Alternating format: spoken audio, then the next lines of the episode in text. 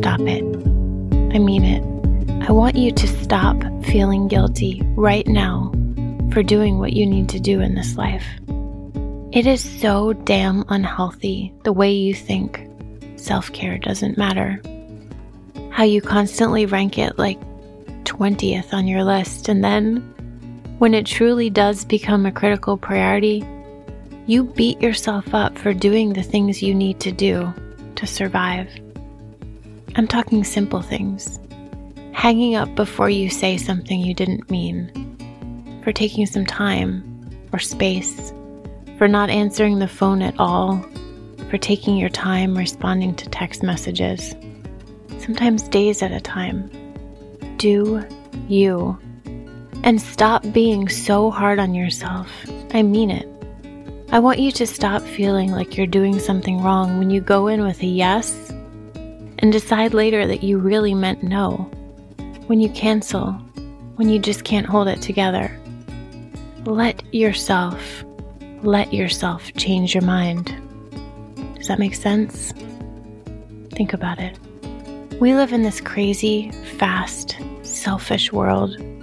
One that constantly demands we give it all we have and then makes us feel like even that is not enough. It never slows down, it never stops pushing, asking, yelling. So the only time you are ever going to get what you need is when you take it. Do it. What is right for you. You are not being a bad person, you are not being unkind, and you are definitely not being selfish. And I promise you, the world will not fall apart because every once in a while you prioritize yourself over everything else. And maybe that's what you need to see that people will still love you when you're not 100% available to them. And your kids will survive when you take a night off. And yes, your job will still be there with its never ending list of things to do when you take a day off. Trust me. If you do what isn't right for you, you run out of batteries for facing what you need to face.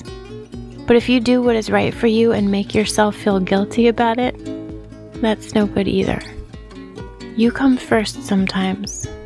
No, not all the time, but sometimes. Make sure on that long list of things to do and people who need you that you remember that you matter.